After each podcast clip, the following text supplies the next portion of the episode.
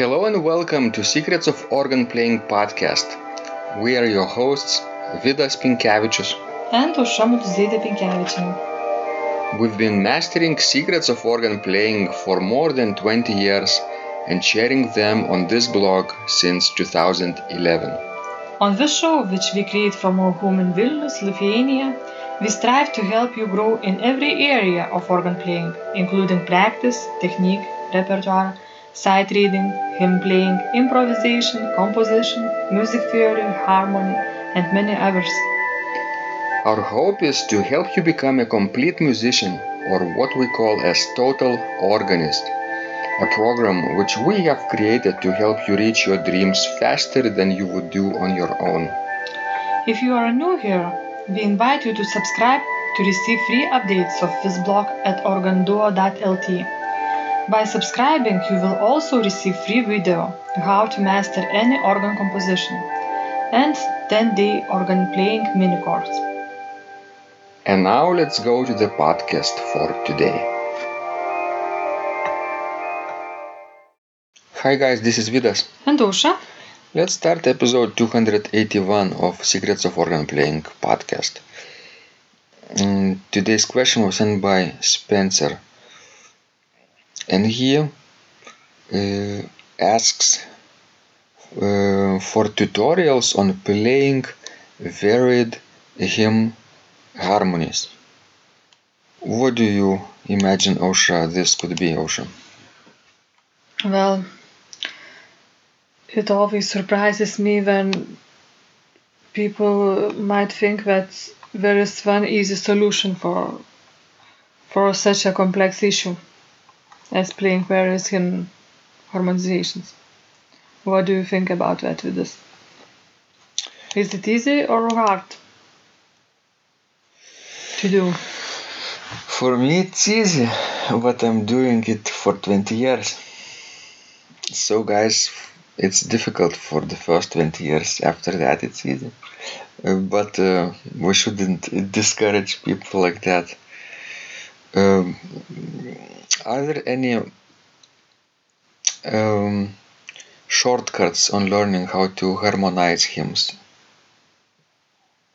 I don't think so. Well, some of them might be, but you still need to know to to learn what the keyboard harmony in general is. hmm So your first probably step should be to get familiar with the basic chords, tonic, subdominant, and dominant, and their inversions, uh, six chord and uh, six four chord. What else? Dominant seventh chord maybe. Sure, and then all the other chords too. Mm, when you say all the other chords, uh, it's too much, right? But you could actually harmonize with tonic, subdominant, and dominant any type of hymn because they they usually are written in one key. What about if the hymn modulates in the middle? Can you use tonic, subdominant, and dominant then? Well, not exactly. Because you know, when you modulate, you need to show more dissonant chords. But if you treat this modulation as the new key, right? Constant key excerpt, excerptor episode, and then you find out what are the tonic, subdominant, and dominant chords of that key, of the new key, and only use those three chords in that passage, and then Well- come back. Well, in very simple modulation, you can do Mhm. that, but but really not always it works. Usually, you after a common chord, you need to show some specific, you know, dissonant chord of a new key, hmm and you usually not use, you know, simple subdominant in that case. hmm You need to add something more sophisticated. So perhaps uh, Spencer could benefit from our courses on harmonization. Sure. like uh, harmony for organist level 1 hy- hymn harmonization workshop your lessons with victoria Yes, and my, you know, sequences and cadences and modulations on the YouTube, if you would play them all, you can definitely, you know, play, you know, hymn harmonies, harmonies varied hymn harmonies. Mm-hmm, mm-hmm. It will give you some basic ideas about keyboard harmony. So, if you were a beginner, it's obviously very difficult for us to imagine that we're beginner. But if we are pretending, okay, for a second, that we don't know anything, uh, like with a beginner's mind, if you if you would want to start learning music uh, theory and chords today, what would be your first step? Obviously, those chords, right? Sure. What would you do today with them on the keyboard, on the on the organ? You wouldn't jump in and harmonize the hymn with those three chords right away. Probably not, but you know what I would do hmm if I would have to start from the scratch? I would try to analyze what it's written. Let's say I would take a hymnal and you know analyze a few hymns. I would see how you know how how composer uses you know the chords, how are they related in between. What's the um, voice leading? That's right. hmm and maybe understanding and analyzing those written hymns would you know help me to to you know to comprehend What are the forbidden forbidden intervals? What are some of the obvious rules of of, of voice leading? Right.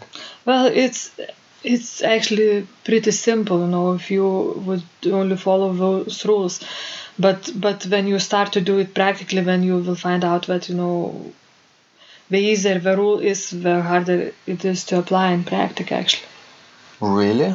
really I w- I didn't think about that before. Why? Well, even you know, young Bach used some parallel fifths in his famous works. He Mm. never did it later on in life. But actually, you know, those simple rules I can mention a few. Mhm. You need to avoid all parallel fifths and octaves. You need to avoid au- augmented intervals in any voice. Well, then you need to avoid two big leaps in a row facing the same direction.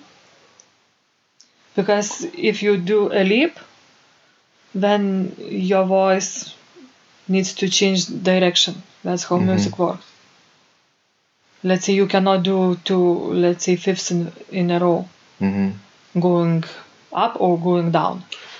One voice has to jump a perfect fifth and then go down, let's say a major third That's right. or a perfect fourth. That's right. And then, of course, you need in hymnal harmonization to avoid voice crossing. hmm It means, you know, that soprano always stays above all other three voices. And, you know, alto then is below soprano, and tenor below alto, and no bass is the lowest voice. hmm And you avoid crossing them. So alto should be between soprano and tenor, and tenor should be between bass and alto Yes. always. Yes, and then you, of course, need to look at the accidentals. Let's say if you have dominant chords in minor key, you need to raise the seventh scale degree. And uh, sometimes people do that, let's say in soprano, which is given, and then uses the seventh scale degree in the bass, for example, and forgets to add that, you know, seventh scale degree hmm raised, and it sounds really bad. That's harmonic minor. That's right. The same, you know, in major, if you use like harmonic, harmonic major with sixth scale degree lowered, you, you need then to do it, you know, consistently. But that's rare in hymns. Yes, in hymns that's rare but not a dominant in a minor hmm with the seven scale degree. It's pretty common. hmm And that means that the dominant chord is always major. That's right. And another major mistake that you can, can make in the harmony, conventional harmony, to use subdominant key chord after a dominant key. I think this is, you know, the, the worst mistake that you can do. Mm, why is that? Because, you know, after a dominant chord, it has no seven scale degree in itself, so it sounds very unstable And after a dominant chord, you need to use either another dominant chord or you need to resolve it into a tonic chord. But not to use subdominant, which is, you know, has not such a big tension as, you know, a dominant. hmm Leading tone or raised seven scale degree is always the least stable degree in a scale. That's right. So after you know you in harmony usually you know we build up the tension and then we have to release it. That's how it works, know, in a normal way. hmm So after subdominant, after less tension, you could get more tension with playing a dominant chord. That's right. But if you do it the other way around, then the tension gets less, but the chord is not resolved, so it's strange. Yes, it is.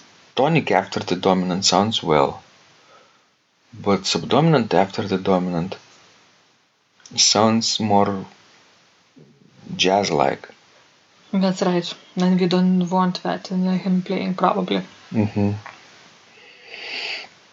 So that's our general ideas for Spencer and uh, everybody who are interested in creating varied hymn harmonies uh, to start uh, their own harmonization journey.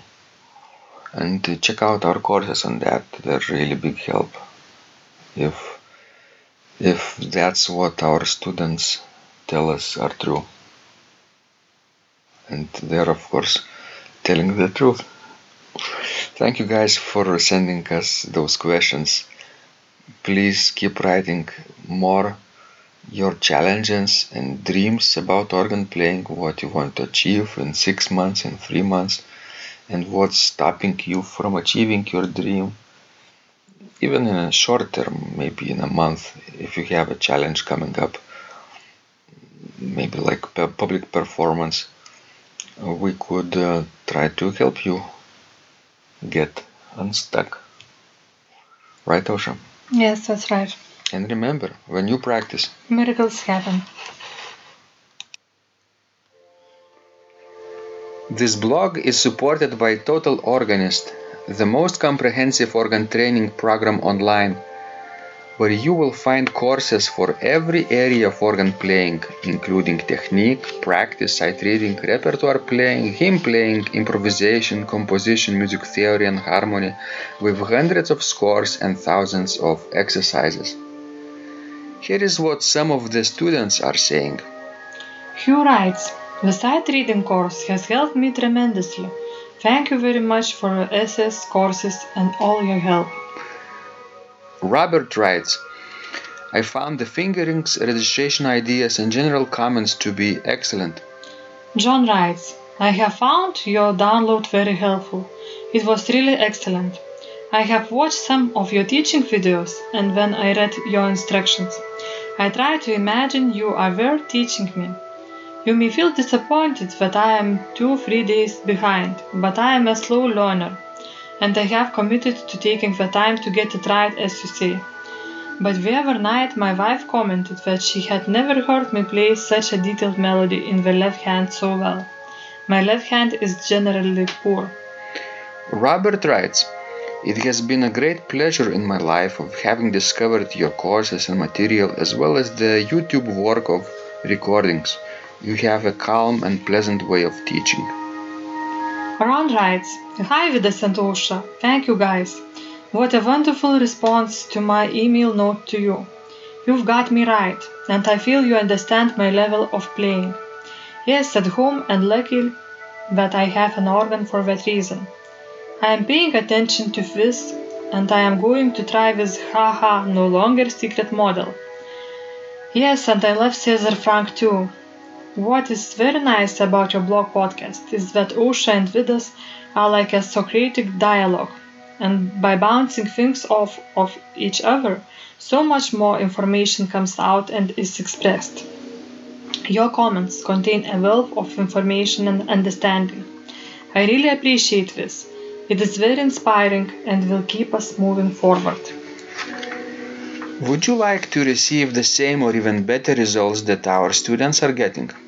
If so, join them at organduo.lt slash total dash organist.